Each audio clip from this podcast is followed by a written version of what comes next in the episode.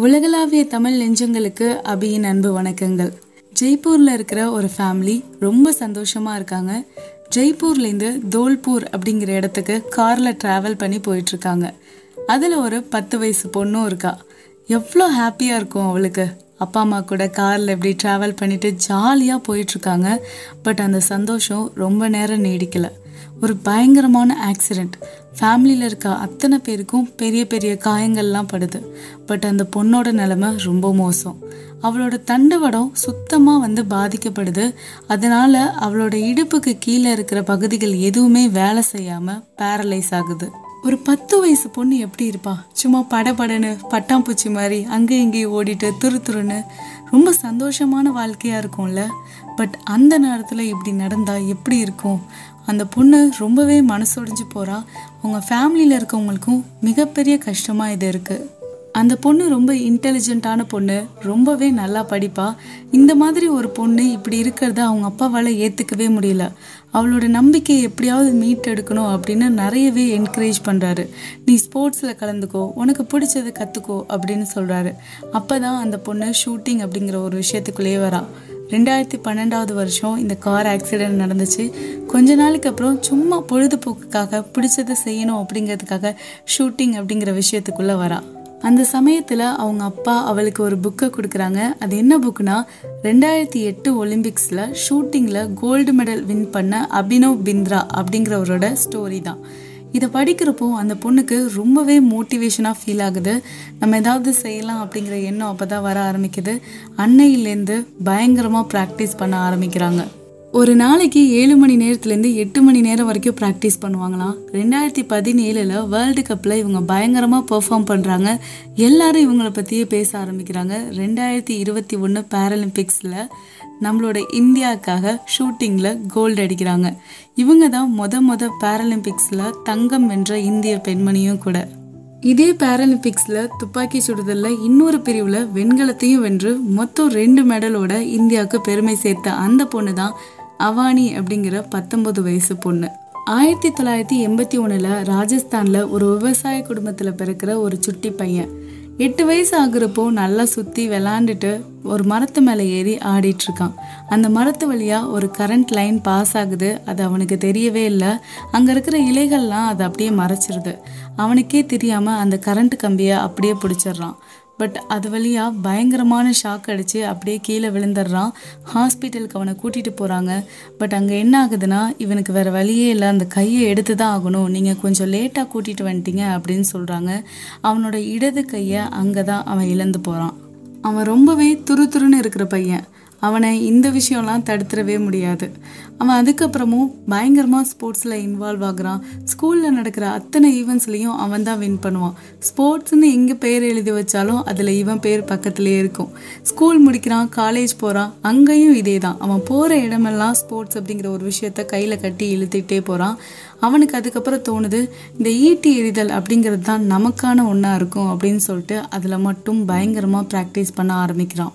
ரெண்டாயிரத்தி நாலு பேரலிம்பிக்ஸில் முதல் முறையாக கலந்துக்கிறான் அன்னைக்கு அறுபத்தி ரெண்டு புள்ளி ஒன்று அஞ்சு மீட்டர் அப்படிங்கிற தூரத்துக்கு ஈட்டியை எரிஞ்சு அன்னைக்கு அவனோட வேர்ல்டு ரெக்கார்டை அந்த இடத்துல பதிச்சுட்டு வரான். அதுக்கப்புறமும் யாருமே அந்த ரெக்கார்டை பீட் பண்ணவே இல்லை. பனிரெண்டு வருஷம் கழித்து மறுபடியும் ரெண்டாயிரத்தி பதினாறு ஒலிம்பிக்ஸில் அவனே அந்த வேர்ல்டு ரெக்கார்டை பிரேக் பண்ணுறான் நாற்பது வயசு ஆயிடுச்சு ரெண்டு கோல்டு மெடல் ஒரு வேர்ல்டு ரெக்கார்ட் இதுக்கு மேலே என்ன வேணும் அப்படின்னு சொல்லிட்டு வீட்டில் உட்கார முடியல. இன்னைக்கும் ரெண்டாயிரத்தி இருபத்தி ஒன்று பேரலிம்பிக்ஸில் கலந்துக்கிட்டு நம்மளோட இந்தியாவுக்காக வெள்ளி பதக்கத்தை வென்று கொடுத்த அந்த மனிதர் தான் தேவேந்திர ஜாஜரியா. பாட்னாவில் இருக்கிற ஒரு குட்டி பையன்.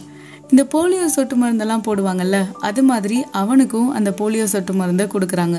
பட் அவனோட உடம்பு அதை ஏற்றுக்க மறுக்குது. அதனால அவனோட இடது கால் அப்போவே பக்கவாதம் ஏற்பட்டு செயலிழந்து போகுது. கிட்டத்தட்ட ரெண்டு வயசுலேருந்து அவனோட வாழ்க்கையில் போராட்டம்ங்கிறது ஆரம்பிக்குது.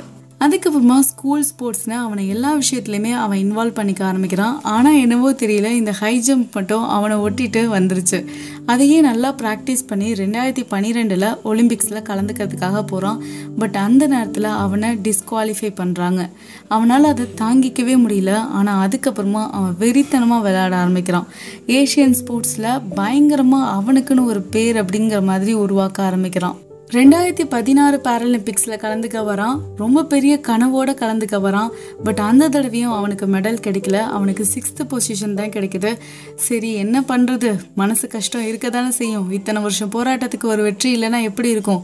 மனசொடிஞ்சு போகிறான் இருந்தாலும் அவனோட முயற்சி அவன் கைவிடாமல் மறுபடியும் ப்ராக்டிஸ் பண்ணுறான் ரெண்டாயிரத்தி இருபத்தி ஒன்று பேரலிம்பிக்ஸில் மறுபடியும் கலந்துக்கிறான். நாளைக்கு வெண்கல பதக்கத்துக்காக விளாடணும் பட் இன்னைக்கு அவனோட இன்னொரு காலில் ஒரு சின்ன அடிபடுது. அதனால் அவனுக்கு பயங்கரமான வலி ஏற்படுது. அவனுக்கு ஒரு பயம் வருது. அவன் அம்மாவுக்கு கால் பண்ணி சொல்கிறான் என்னால் ஜெயிக்க முடியாதுன்னு நினைக்கிறேன். எனக்கு பயங்கரமாக வலிக்குது. நான் என்ன பண்ண போகிறேன்னு தெரியல அப்படின்னு சொல்லிட்டு பயங்கரமாக அழுது புலம்புறான். அவங்க அம்மா சொல்கிறாங்க உன்னால் என்ன செய்ய முடியும்? அப்படிங்கிறத மட்டும் யோசி. அதில் மட்டும் ஃபோக்கஸ் பண்ணு அப்படின்னு சொல்கிறாங்க அதுக்கப்புறம் எப்படியோ மனசை தேத்திக்கிட்டு மறுநாள் வரான். அன்னைக்கு மேட்ச் பார்த்துருந்தீங்க அப்படின்னா தெரியும். அன்றைக்கி பயங்கரமான மழை. அந்த மழையில் நனைஞ்சிக்கிட்டே தான் எல்லாருமே பெர்ஃபார்ம் பண்ணாங்க. ஒரு சைடு கால் பேரலைஸ் ஆகியிருக்கு ஒரு சைடு காலில் பயங்கரமான வலி. பத்தாததுக்கு இந்த மழை வேறு. ஏதாவது செய்யணும் அப்படிங்கிற ஒரு வெறியில் அன்னைக்கு அவன் செஞ்ச விஷயம்தான் அவனுக்கு வெண்கல பதக்கத்தை தேடி கொடுத்தது. அவர் தான் நம்மளோட சரத்குமார் அப்படிங்கிற அந்த பையன். இந்த அவெஞ்சர் மூவி பார்க்குறப்போ அதில் நிறைய சூப்பர் பவர்ஸோட எல்லாரும் இருப்பாங்க.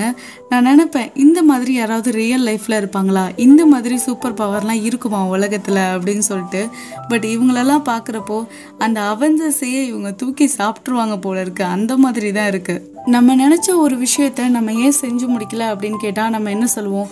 எனக்கு டைம் இல்லை எனக்கு ஒர்க் இருந்துச்சு எனக்கு உடம்பு சரியில்லை நான் டயர்டாக இருந்தேன். எனக்கு அந்த வயசெல்லாம் நான் கடந்து வந்துட்டேன்ப்பா. என்னோட வாழ்க்கை சூழ்நிலை அதுக்கு ஏத்தாப்புல இல்லை இப்படின்னு சொல்லிட்டு ஆயிரத்தெட்டு ரீசன்ஸ் நம்ம சொல்லுவோம்ல. அவங்களுக்கு சொல்கிறதுக்கான காரணங்கள் நிறையவே இருந்துச்சு.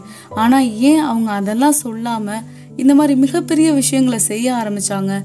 ஏன் அவங்க வீட்டிலேயே காரணம் சொல்லிட்டு உட்காந்துருக்கலாம்ல அவங்களுக்கும் நமக்கும் என்ன வித்தியாசம் அப்படின்னு நான் கேட்டால் நீங்கள் என்ன நினைப்பீங்க? அவங்களுக்கு ஒரு கால் இல்லை நமக்கு இருக்குது ஒரு கை இல்லை நமக்கு இருக்குது அப்படின்னு தானே நினைப்பீங்க. பட் அது கிடையாது. நமக்கு இருக்கிற அத்தனை விஷயமே அவங்கக்கிட்ட இருக்குது அதை விட எக்ஸ்ட்ராவாக ஒரு விஷயம் இருக்குது அதுதான் அவங்களோட சக்தியே. அதுதான் அவங்களோட மன உறுதி. அந்த ஒரு விஷயம் நம்மக்கிட்ட இல்லாததுனால தான் நம்ம இவ்வளோ காரணங்களை தேடி தேடி சொல்லிட்டு இருக்கோம். அந்த ஒரு விஷயத்த அவங்க பிடிச்சிட்டு இருக்கிறதுனால தான் அவங்க இவ்வளோ பெரிய சாதனைகளை படைச்சிட்டு இருக்காங்க. ஒரு ஒரு கிலோ வெயிட்டை நீங்கள் தூக்கணும் அப்படின்னா கூட உங்கள் மனசு உங்ககிட்ட இதை உன்னால் தூக்க முடியும் அப்படின்னு சொன்னால் மட்டும்தான் உங்களால் தூக்க முடியும். இல்லை இதை உன்னால் தூக்க முடியாது இது கண்டிப்பாக வெயிட்டாக இருக்கும் அப்படின்னு உங்கள் மனசு நினச்சிருச்சு அப்படின்னா அது அரை கிலோவாக இருந்தால் கூட உங்களால் தூக்க முடியாது.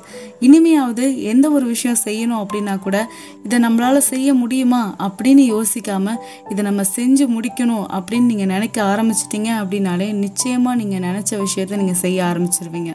இவங்களோட ஸ்டோரிஸ்லாம் எனக்கு கேட்குறப்போ ஒரு நல்ல மோட்டிவேஷனாக இருந்ததை விட ரொம்ப எமோஷ்னலாகவும் ரொம்ப கில்ட்டியாகவும் தான் ஃபீல் ஆச்சு.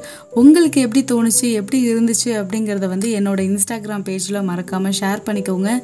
இதே மாதிரி நெக்ஸ்ட் வீக் ஒரு நல்ல பதிவோட உங்கள் எல்லாரையுமே வந்து சந்திக்கிறேன். Stay amazing with me Abhi tata bye